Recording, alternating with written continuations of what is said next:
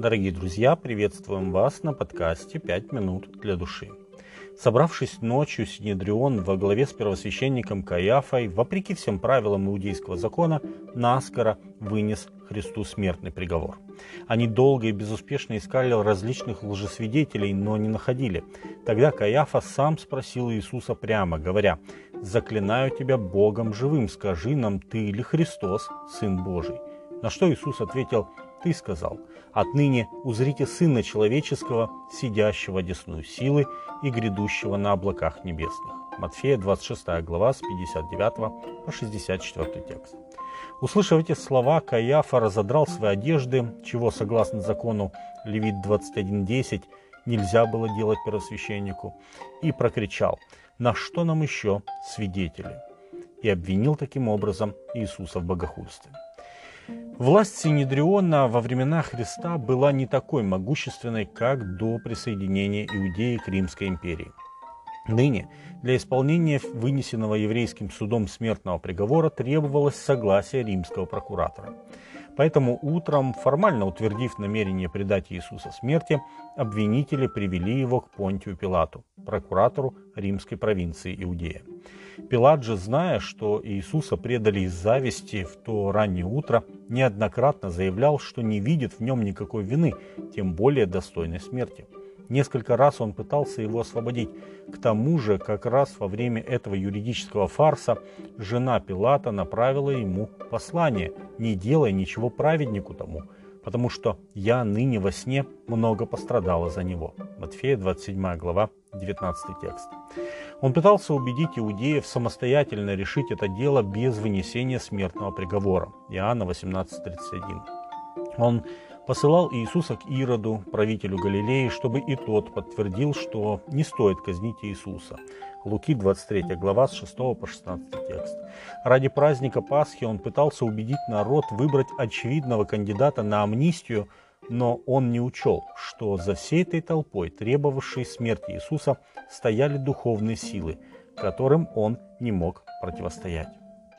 Пилат предложил им по случаю праздника отпустить одного из осужденных преступников. Был же тогда у них известный узник по имени Варава, который со своими сообщниками во время мятежа совершили убийство. Марка 15.7.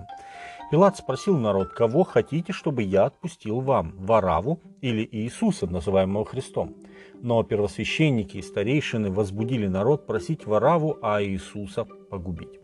Тогда правитель спросил их, кого из двух хотите, чтобы я отпустил вам, а они сказали Вараву. Пилат говорит им, что же я сделаю Иисусу, называемому Христом?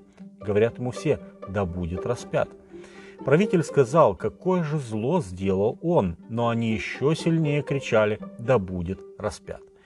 Пилат, видя, что ничего не помогает, но смятение увеличивается, взял воды и умыл руки пред народом и сказал, невиновен я в крови праведника сего, смотрите вы.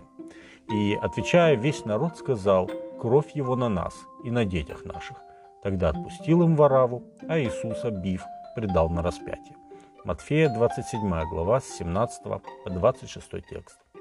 Обезумевшая толпа предпочла разбойника тому, кого еще несколько дней назад они встречали в Иерусалиме с радостью и надеждой кому они восторженно кричали «Асанна сыну Давидову», ныне они кричали «Распни его». Того, кто отнимал человеческие жизни, они помиловали, а того, кто даровал жизнь всему сущему, решили лишить его собственной жизни. Пилат предложил толпе выбор между самозванным спасителем Варавой, который был известен тем, что стремился силой избавиться от тирании Рима, и спасителем мира, который пришел спасти людей от тирании греха. Они предпочли возложить свои надежды на Вараву, а не подчинить себя руководству Христа. Правосудие исчезало как туман. Никакие законы, ни римские, ни иудейские, не могли оправдать распятие Иисуса. И, понимая это, Понти Пилат умывает свои руки в надежде снять с себя вину за убиение невиновного. Тем более, что сам Пилат исповедал, что Иисус – праведник.